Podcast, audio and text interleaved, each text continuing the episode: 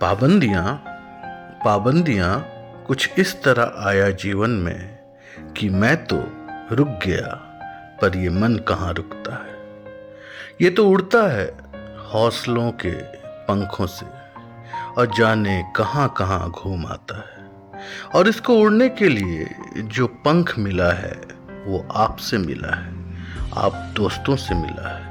जो श्रोता बन मेरी हर उड़ान को अपने जज्बों से सराहते हैं। तो अभिनंदन करता हूँ आपका उसी चिर परिचित अंदाज में। नमस्कार, सत श्रीकाल आदाब वेलकम और गुड इवनिंग दोस्तों।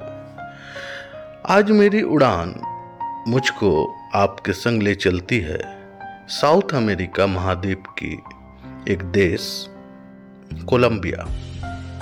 कोलंबिया की राजधानी बगोटा।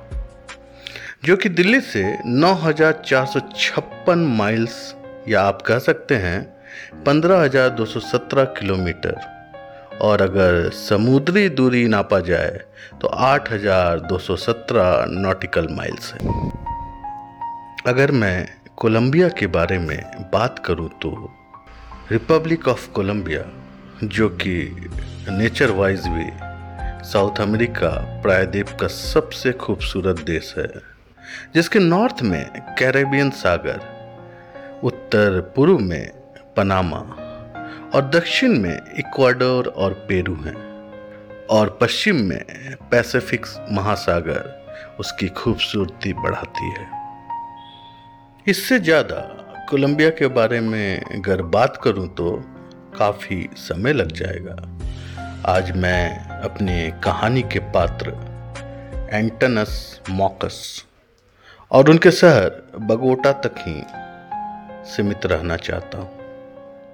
मॉकस, जो कि एकेडमिकली बहुत ही हाई पोजीशन में कार्यरत हैं कोलंबियन नेशनल यूनिवर्सिटी में, उनका एक भरा पूरा परिवार है और खुशियाँ उनके दामन चुमती है। रोज की तरह मॉकस अपने कार से यूनिवर्सिटी की ओर जा रहे थे।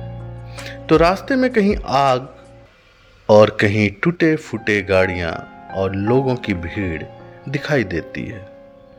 तुरंत ही अपने ड्राइवर को वो कहते हैं कि कार रोको और बाहर जाके पता लगाओ, माजरा क्या है। ड्राइवर कार रोकता है और बाहर जाकर पता लगाकर आता है और मौकस को बताता है कि कुछ शरारती तत्वों ने लूटपाट और आगजनी की है। तो आगे जाना ठीक ना होगा। और अगर आप कहें तो मैं आपको दूसरे रास्ते से यूनिवर्सिटी पहुँचा सकता हूँ। मॉकस ने सर हिलाकर इशारे से ड्राइवर को अपनी सहमति जताई। दूसरा रास्ता शहर की कई गलियों में से होकर गुजरता था। तो उसे उन गलियों में आज बगोटा शहर की वास्तविक स्थिति से परिचय हो रहा था। लोगों की फटेहाल ज़िंदगी दिखाई दे रही थी। और वो ये सब देखते हुए यूनिवर्सिटी पहुँच जाते हैं। आज मौकस को पढ़ाने में बिल्कुल मन नहीं लग रहा था। और बार बार लोगों की फटेहाल ज़िंदगी दीवा स्वप्न की तरह उसके आँखों के सामने से गुजर रहा था। उनका मन बहुत बेचैन था।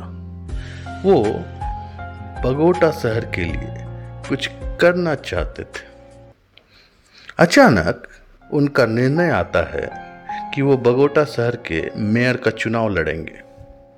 अगले दिन ही वो यूनिवर्सिटी में जाकर अपना त्याग पत्र दे आते हैं और मेयर पद के लिए नॉमिनेशन फ़ाइल करते हैं। क्योंकि वो यूनिवर्सिटी में इतने वर्षों से उच्च पद पर सराहनीय कार्य करते थे तो शहर में उनका एक नाम हो जाता है। वो आसानी से मेयर पद का चुनाव जीत जाते हैं। अब उनके सामने सबसे बड़ी चुनौती बगोटा शहर की अराजकता लॉलेस जनता करप्शन गरीबी थी। मौकस का मानना है कि बिना लोगों की सहभागिता का आप कुछ परिवर्तन नहीं कर सकते। और एक नएपन से लोगों का ध्यान आकृष्ट किया जा सकता तो उन्होंने अपने एकेडमिक तरीके को यहाँ इस्तेमाल किया और बेगोटा शहर के अनियंत्रित यातायात के लिए करीब 420 मिमीज, अर्थात वैसे थिएटर के कैरेक्टर्स जो लोगों को बिना बोले अपने इमोशन और जेस्चर के साथ उन्हें ट्रैफ़िक रूल फॉलो करने की ओर प्रेरित करते हैं। एक बार की बात है, मोकस जब बगोटा शहर में पानी की किल्लत होने लगी थी तो टीवी पर खुद आकर साबुन लगाकर नहा कर दिखाया, जिसमें उन्होंने साबुन लगाते हुए नल को बंद कर दिया। और इससे प्रेरित हो जनता ने जब उन्हें फॉलो किया तो पता चला कि 14 परसेंट तक शहर ने पानी बचाया। और जब सब जागरूक हो गए तो ये आंकड़ा 40 परसेंट तक जा पहुँचा।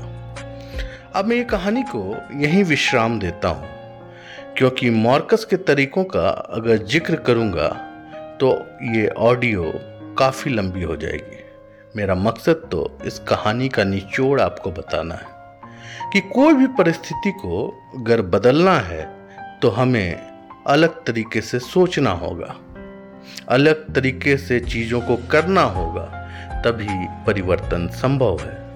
तो दोस्तों, अपना ज्ञान सतत बढ़ाते रहिए अच्छी अच्छी ज्ञानवर्धक पुस्तकों को पढ़िए और अपने सोच को एक उड़ान दीजिए।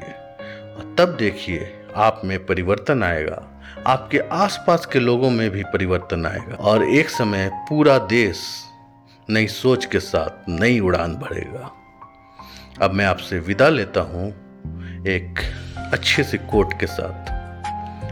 that education is the most powerful weapon which you can use to change the world. Bye bye, Khuda Hafiz.